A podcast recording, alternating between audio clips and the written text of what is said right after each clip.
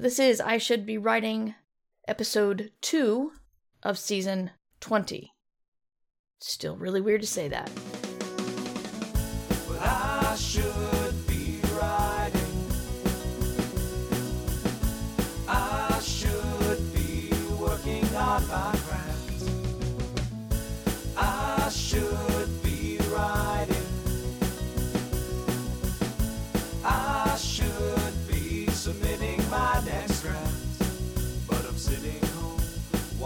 Doctor.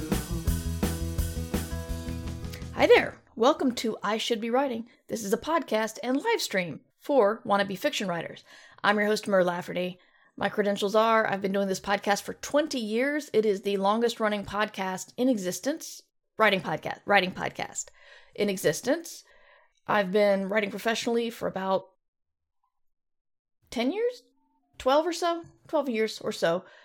And um I've got about 7 or 8 books out. I can't ever think of the number but that speaks to my math credibility, which is low, not my writing credibility.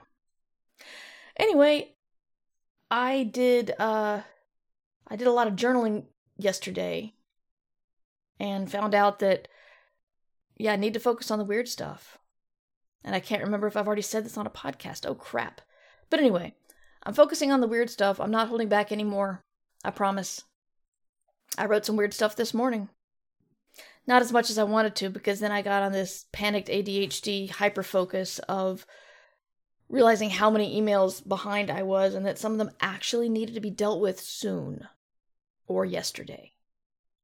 So I didn't get as much writing done as I wanted to, but I got a lot of other stuff done, so I should have a fairly clean slate for tomorrow.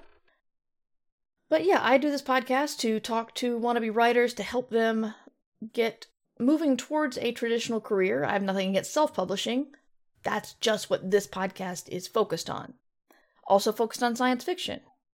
A lot of people don't listen or even look at the website and then ask to be interviewed because if I do interview people, they're science fiction authors or fantasy authors or horror authors. I'm on the fence about romance. I'm still on the fence about that. But that's not your problem.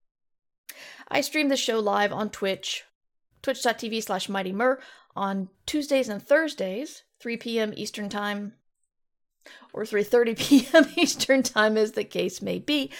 And uh, then I clean it all up and put it up in the podcast feed. But today I decided to talk about money because all of my tax forms are coming in and it's on my mind. People complain about Christmas decorations going up too early. I complain about tax stuff going out in January. Not not the forms, but all of the other things around the taxes. When you have a creative career, the money is a very strange thing. First, you don't have any.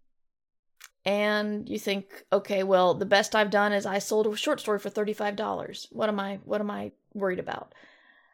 Once you start trying to make money with something, a hobby, if that's what you want to call it, then I, I'm only speaking US tax terms, obviously, and I'm not an accountant. There's my caveat. The minute you do that, you can start taking anything you do, anything you pay money for that could focus on your writing career, and start deducting it from your taxes. The government will only allow you to do this for so long. You can only run a business at a loss for so long. But this includes trips to conventions, it includes books. If you're a reader and you're reading and you're trying to make a writing career, that is all research. I know people who write off their computer games and their comic books.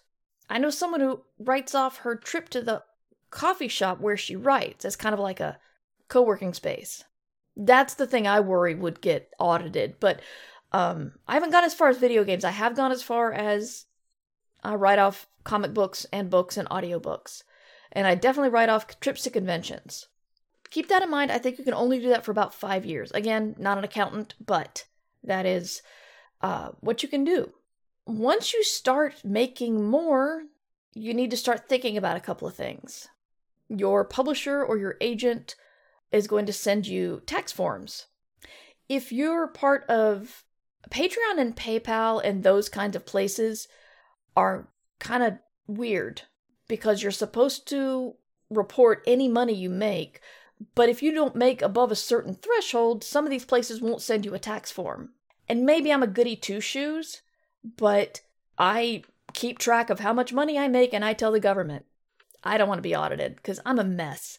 I save all that crap, all the receipts and stuff, but I don't want to look for it and organize it for an accountant sent by the government. So I report it all, but you need to report your Patreon income and your uh, magazine income. Taxes are possibly my least favorite time of year when, and it almost always gives me a migraine. I stress about it a lot. This is not a commercial. It's, it is just a public endorsement. Public endorsement? What the hell's that? Just an endorsement. It's it's an endorsement for the budgeting software I use, which is YNAB. You need a budget because it has helped me keep track so much better of all of my expenses and income. So last year the taxes were not that bad. So how do you keep track of your income? Because when you're an author and you make say say you sell an option and you get $20,000. Holy crap. That's that's $20,000 in one swoop. First, your agents are going to take their 20%, and that's pretty standard. It's usually your agent and your film agent splitting the advance split, splitting the money 10% for each. So it's 20% of your movie option income. But still, that's pretty good. Still, one check, $16,000. That's pretty good. But you're gonna have to pay taxes on that, and you're gonna want to be prepared. So many people realize, oh my God, I have to pay so many thousands of dollars in taxes because I'm a writer and they don't take taxes out for writers. You gotta be prepared. Now, what I do is, what I did first was all the money I had coming in, I would take it and split it into thirds. A third would go towards taxes. A third goes back to me and my business, and a third goes to my family's household funds. But there's one more thing. And this is this is so adult and irritating, but it's the truth. When especially if you start to become a full-time creative person, you have got to put money aside for retirement. I mean, you don't have to, but you might want to and that is called an SEP, not someone else's problems, but self employed. What does the P stand for? I don't know, but it's a self employment IRA. And there's a certain, certain threshold. My financial guy told me what it was. I don't understand how they come to it, but essentially, you can put in 25% of your gross income. Now I take my full, let's say it's that $16,000. I take the whole $16,000 before I take any taxes out, and I take 25% of that. And I put that aside for retirement. And then I take the remaining and split that into thirds, which is essentially the whole thing split into fourths. Yeah, it took me way too long to realize that. And then I split it up the way that I said taxes, my business, my family. And that is responsible, and I have not been surprised by a tax bill ever since I started doing that. On the other hand, it means that if I get a large, well, any income I get is suddenly, if I think about I need to buy a new computer or go to a convention, that's that's a that's a quarter of what I'm making put towards that goal. So it sucks. Let's just be honest, it sucks. But there's a reason why our employers take that out for us. And it's poss- possibly the reason so we don't steal from the government, but also they just make it easy on you. You don't even see the money you're not getting until tax time and you realize your salary's X, but you're making Y. But they do it for you. They do the Social Security, they do retirement. You can put money in your 401k before you even get the money. It's all easy. But to not be surprised by a tax a tax bill, I would recommend putting a quarter of your income aside. And that's if you're putting a quarter of your income aside for retirement. And if you're not doing that, then put 33% aside of your uh, freelance stuff. This year, or no, not this year, recently, like last year, last two years, I discovered something awful. And that is California passed a law to where money made in California stays in California. I think some movie producers were setting up offices in Nevada and then not having to pay the much higher California taxes. So, because some rich guy wanted to get richer and was a dick, I got a bill for money I made in like 2017 on a movie option that I'd sold. And granted, like I said, I'm I'm saving all this up so I don't get surprised by tax bills, but then California wants like $600. And I freaked out and sent it to my accountant and he's like, "Yeah, that's true. California money stays in California." So I had I had to pay taxes on 2017 and here, here we get the good news, bad news thing. The good news is I can't be taxed in two states at once. So North Carolina owed me money. The bad news is the statute of limitations had already passed. North Carolina said, sorry. But then I went through and looked at all other option money I'd made since 2017 and just sent it to my accountant and said, all right, let's just send California money because you know they're going to come asking for it. So hopefully by now I'm caught up. And I know moving forward, if I ever get another option to do that, remember what California's going to want. It's so confusing. And sometimes I think that tax brokers and H&R Block work to make it more confusing so that we'll use them. Like they lobby the government to make the tax laws worse or harder to understand. Which is why I'm just doing the blanket thing of putting X money aside because I don't want to be surprised by a tax bill and it and it feels like the worst, most adulting thing because you keep thinking, oh well, maybe I can use the money now, and I'll just keep track. I'll just remember and not be surprised by the tax bill and be ready to, to pay the tax bill. Just don't do that. Just put my, put the money aside. It, it's you, you'll be better off, really. And then last year, or year before last, my husband uh, maxed out his withholding on his on his salary and luckily he he held back enough that where all the money I had put aside on our taxes we didn't have to use it all because he'd already withheld a lot. And that was a really exciting windfall because it, not even a tax bill, it was just like the opposite of a tax bill. Not even a refund, it was money I had.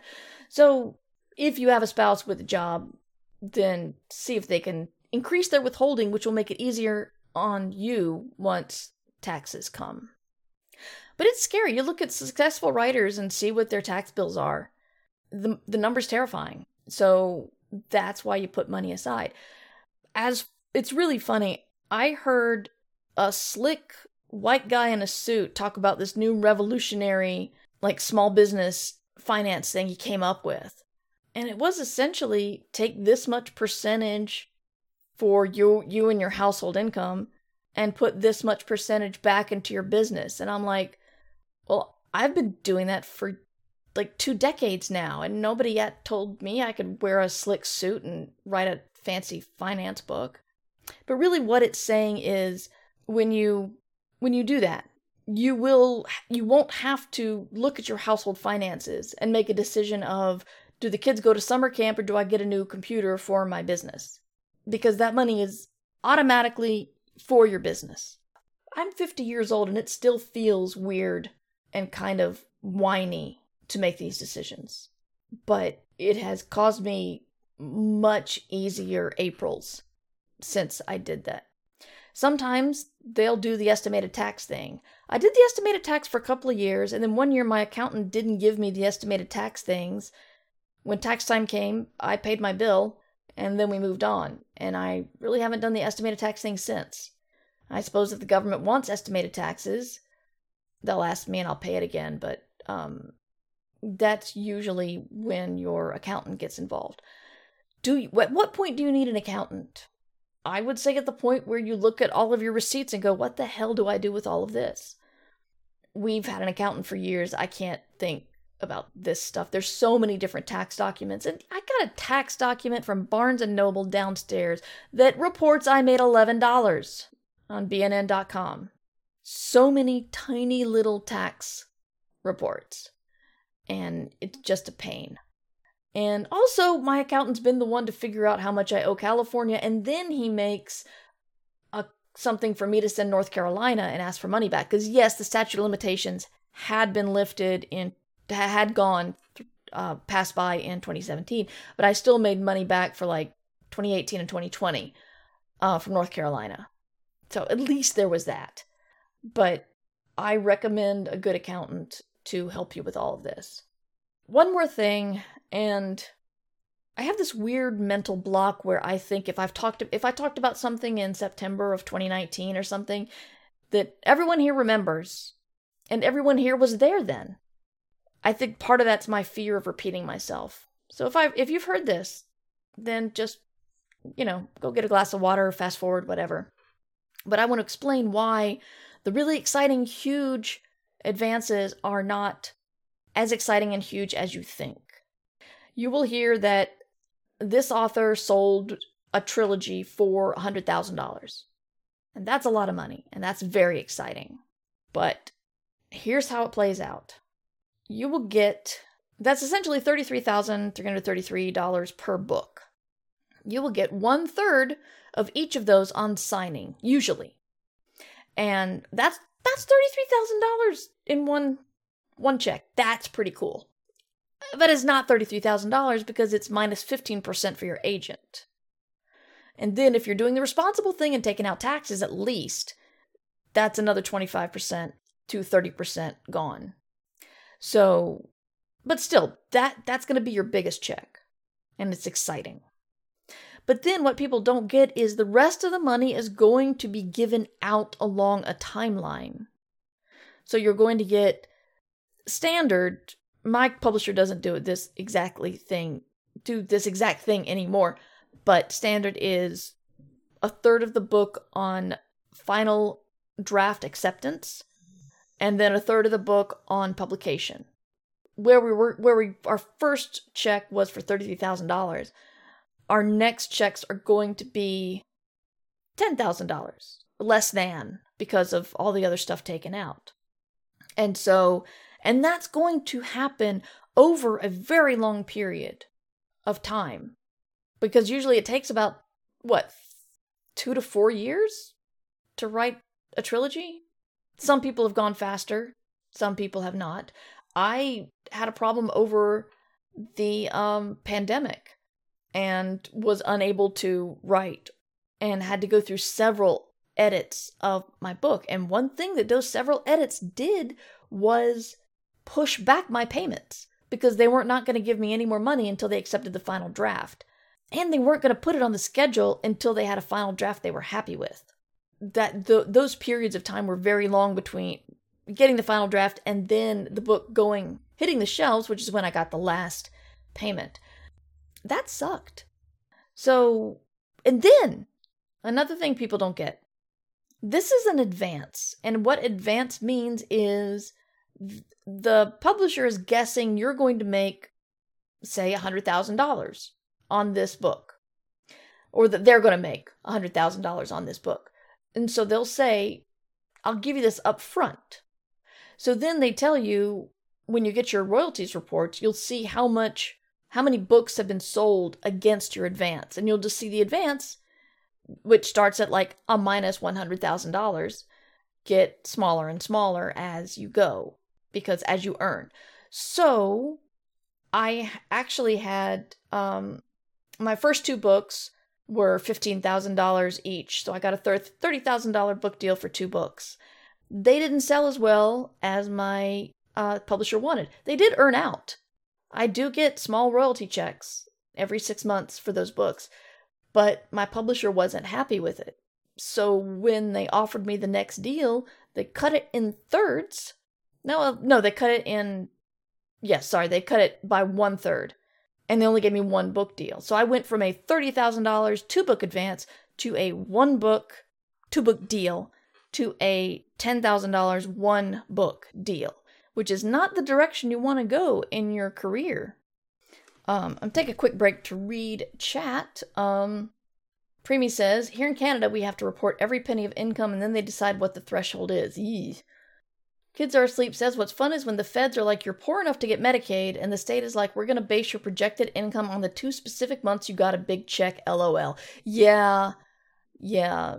You really wish you could call up the IRS and say, yeah, I, I got an option and it was awesome, or I got a one book deal, but that is not standard. this is not indicative of my lifestyle. Yeah. Uh, Lee says, when I was working as a contractor, I put half my pay into a separate account. I paid my taxes from it quarterly, and what remains at the end of the year went into a retirement savings plan. Yeah. Right. So I got the smaller offer, and I was pissed. I'll be honest. It's been like 10 years. I can air that dirty laundry.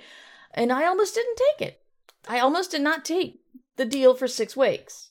But, you know, my my agent said, look, if you don't get this deal, we have to go out. If you don't sell this deal on a proposal, we have to go out with something completely new to different publishers, and that will take time. And it'll be longer between your last book and your next book.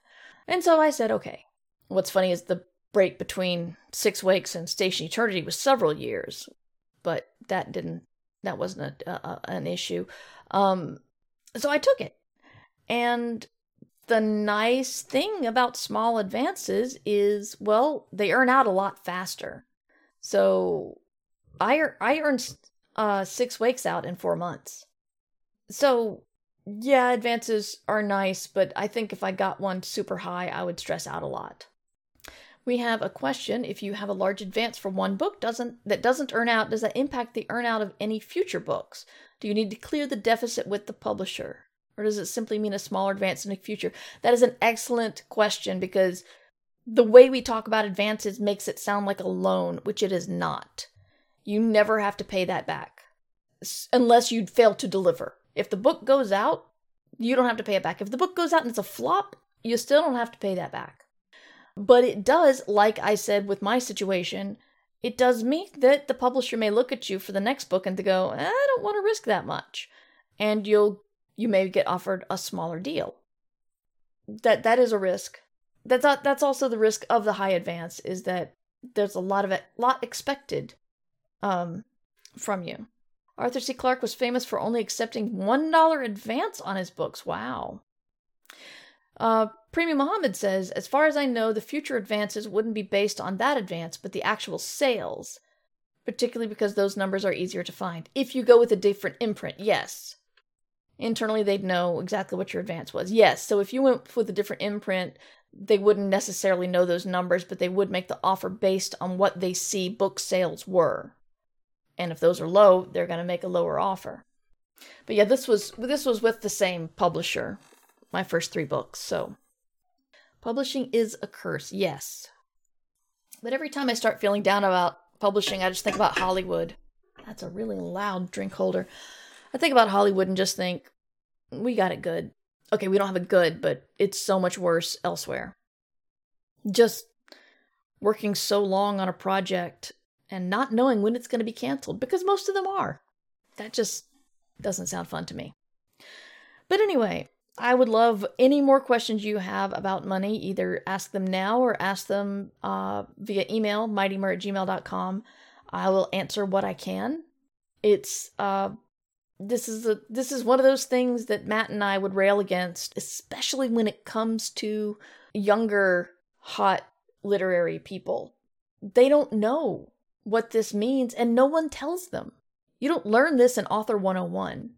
And I mean, you may get your $100,000 advance and wonder why your agent cuts you a check for even if you understand how the advance is paid out, why am I not getting $33,000? Because you don't understand how the 15% works, or you get hit with a massive tax bill, or you quit your day job and then suddenly wonder after two years when you have no money and your books haven't earned out yet, so you're not going to get any money. Premee's, Premee's currently at a writing residence, and she says, I can tell you that all the LitFic people here have no idea how this works because their MFA did not discuss it in any detail. I said the same thing to my MFA program and they're just like, "No, we're not here to deal with business. We're here to teach you guys how to write." And I'm like, "You don't want any of these people to have a career?" Because this is how careers fail when you don't understand the money you're making. Yeah, it is something kind of I mean, it's kind of complicated on the accounting end, which is why I just boil it down to percentages. I just, every time I get payment, I pull up my calculator and I just start calculating. And I use my budget to put that money aside. So I've got a line item for this year's taxes, my self employment fund, my business, and the household funds. And I just piece it out and put it in there. And then I don't have to think. Premee says they said all their profs said they're writing for money. They should not be writing. They should be writing for love and not expecting to make any money, which I'm just going to say most genre authors do not think that way. We would like to. Who are these people who don't want to write for a living? I don't understand it. I mean, I guess they're all going to be professors and that's how they make their money, but their true art is where they don't make money or they suffer or something. I don't know. Suffering's probably involved. Starvin has a money question. Did Bookshop website ever take off? If memory serves, the idea was it was a kind of digital storefront for authors, book reviewers, etc. Yes. It, actually, Underpope answers that that it's still it's still around and making money. I am I subscribe to a couple of uh, bookshop.org newsletters, but I already buy through my local uh, bookstore, so I don't really use it to purchase things. One thing I do want to say if you want to support your local bookstore and you like audiobooks, there's now a program where you can buy audiobooks and that purchase goes to a store that you prefer. I think it's libro.fm. I'm looking it up on my phone right now because I, I love audiobooks and I was so happy when I found out I could buy it and benefit my local store. Yes, Libro, L I B R O dot FM. And when you sign up, you say what store you're benefiting, and then you're technically buying audiobooks from that store, which is awesome. Uh, Underpope says, I don't know enough about making money, but I do do buy books through Bookshop. Okay, cool. Uh, Premee updates. They include a little bit, but it goes submit to small presses. You don't need an agent. There's a third person in the editor author relationship. Don't expect to get any money or a bigger print run than five. Oh, don't don't expect a bigger print run than 500. I some of this is word for word from the publishing pro who gave us a talk on Friday. What did you do, Premee? Did you just like sit on your hands or bite your lip or just pull out your phone and stop listening or because I'm really interested because it's almost as if they want authors to stay ignorant. Or maybe they believe that if you did it for the money, you're doing it for the wrong reason or you're going to write poorly. And I can promise you, there are very few people who can specifically write to market. I've tried. Just as an exercise, I wanted to write something specific with these tropes, and I still started going off in my own weird direction. Which I guess is good because I have a voice, but bad because I wanted to see what I could do. I drank tea and looked at my phone, okay? She literally said this was the divide between lit fic, which she would discuss, and commercial fic, which Coach House does not publish, so she would not discuss. Anyway, I died. oh god. That's just it's like it's just typical censorship. It's we want to keep this knowledge from you. A lot of people want to keep creators in the dark and look like they're offering something amazing. That's true. I know some uh, agents don't, or not, or some publishers don't want their authors talking about money because we'll find out who's getting the big advances. Although I think in some cases we already know. Yeah. It's very much literary, literary snobbery too. It's like, oh, you're writing for money. That's bad. You know, I I like to eat. My husband has been helping me with my writing career for years and years and years, and I would really like to support him. That'd be awesome. You know what? This reminds me my kid went to the like a really good public school that was focused on the arts. And it was our dream to get her into this school. And we finally did for high school and it was great. She she learned art, she learned music, the the classes were challenging and everything. And then we got to college prep and the guidance counselor said, "Don't apply to Duke. You won't get in." You know don't don't try to apply to to any of the big schools harvard or you know those those more difficult type schools you won't get in And then, you know, it'll look bad because it will be on record that this high school sent this kid to apply to this school and failed. She said that that Duke doesn't accept local I'm I'm in Durham, North Carolina. Duke doesn't accept local kids because it, it'll make them look like a local school. And I talked to some other mothers and all of their kids were high performers and their all their kid all the mothers were like, "Yes, yeah, she told me the same thing." She said, "Don't apply to the the school my kid ended up going to." And my kid's like, "No, I want to apply there." And actually, this her class sent two people to this out of state prestigious school. And I've been like wondering why this guidance counselor would just tell the kids, don't shoot too high, kids, from a good high school. I'm just baffled. And I think it's because they didn't want it on their record that, that these kids like shot high and then failed. You know, go go, go for the schools you, you you know you'll get into. Yeah, if you do try to make money, you're one of those awful mercenary hacks who write spaceship and wizard pulp. Yeah, unless you write it metaphorically and ironically, like the Japanese author who said he doesn't write stupid fantasy, he writes, you know, meta allegories about giants. Where does uh, Margaret Atwood stand? She used to be a sci fi writer, and then she said she was too good for it, and then she wrote a book about writing science fiction, and I don't know where she stands now. Yeah, I just like it when I write stories about weird stuff that can happen. And sometimes that stuff is magic and sometimes it's aliens magic. You know, I I suppose pulp these days are the novellas that go out on Amazon from self-published writers. But you know what? Readers loved pulp. And readers love those novellas that come out like a machine gun because they will read like a machine gun.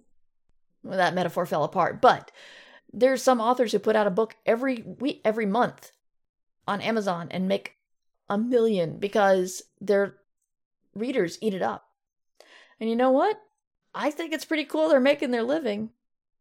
I do know one who's got had a pretty bad repetitive stress injury from trying to keep up this lifestyle.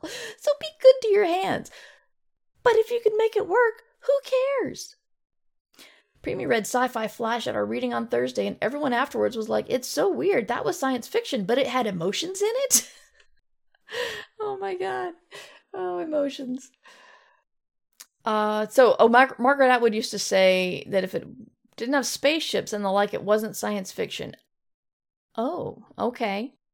I'd like to see Connie Willis and Margaret Atwood fight. Because Connie Willis writes a lot of soft science fiction.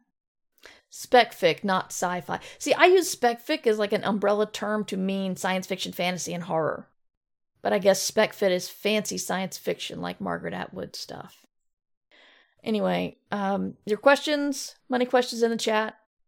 I can't volunteer Premee to help me answer them, but she has been so far. Premee Mohamed, pro writer in the chat. Go buy her books. But also, are you getting any crap for being science fiction writer, or are you just opening their eyes to the world where they might pay you for your work and where magic or technology can be a good thing? Yes, I am getting crap. Oh, damn it. I'm sorry. I can shut. No, I don't want you to shut up, Premee. I'm saying that if you guys have questions, you have two pro authors here to answer. One of them is in the chat, and one of them is right here. I am sorry, Premee. That sucks. Atwood's appalling claim on BBC Breakfast was that science fiction is no more than talking squid, squids in outer space. Everyone's being very nice about it, so the crap is almost 100% pure weapons grade condescension. Well, you know what? In- instead of commercial fiction, I think you need to start calling it popular fiction because that will imply that their fiction is unpopular.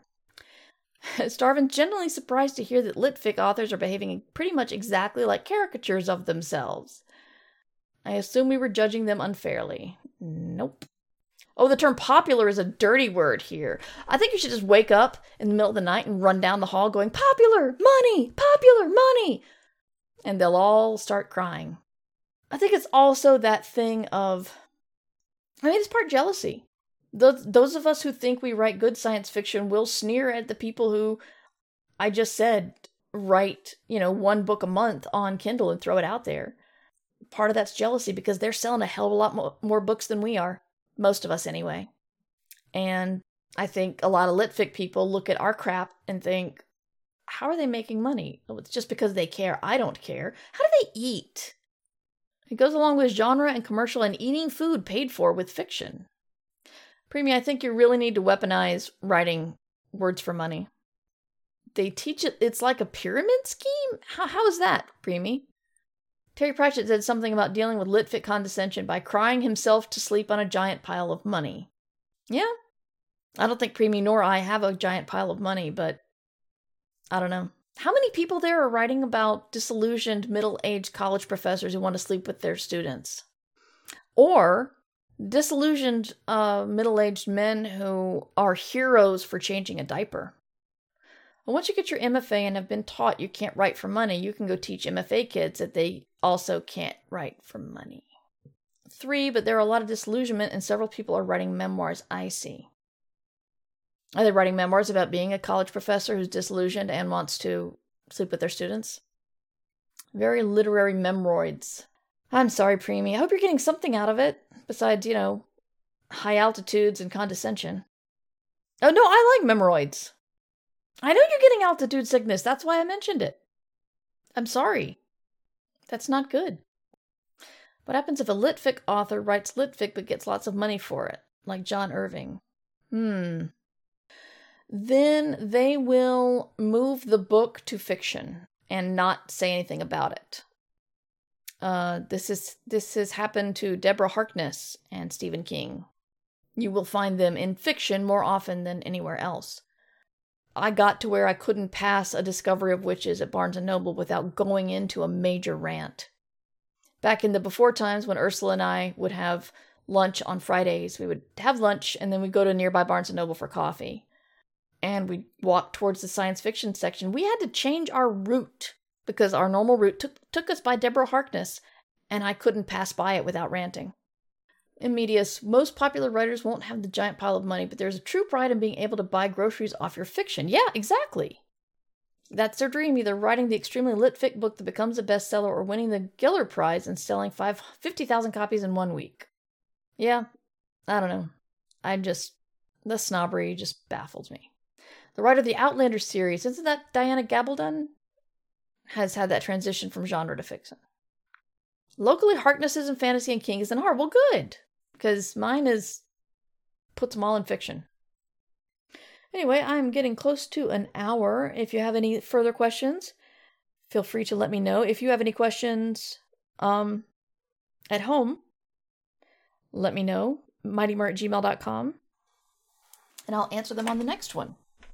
Underpope says, My friend, uh, Mr. Todd Gallowglass has a lovely rant about Cormac McCarthy's The Road.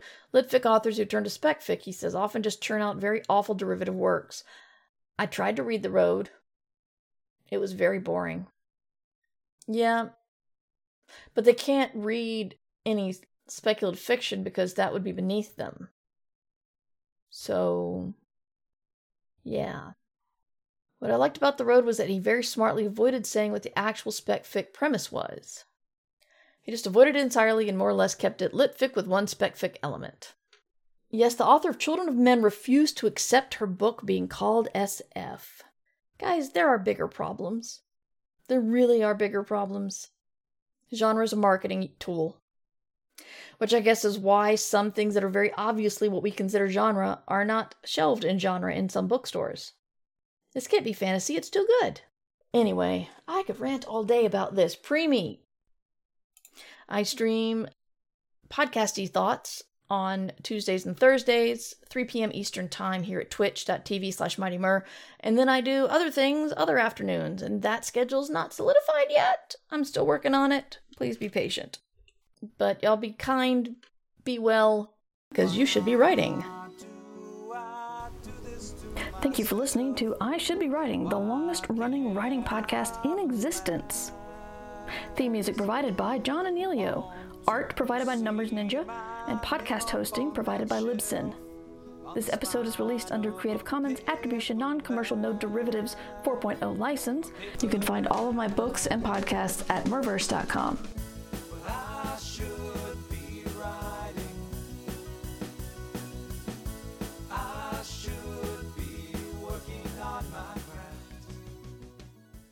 Tune in next time when you'll hear Mur Lafferty say, I really loved the fact that we're getting a lot of feminist retellings of a lot of Greek myths because while I grew up loving Greek myths, women don't do real good in them.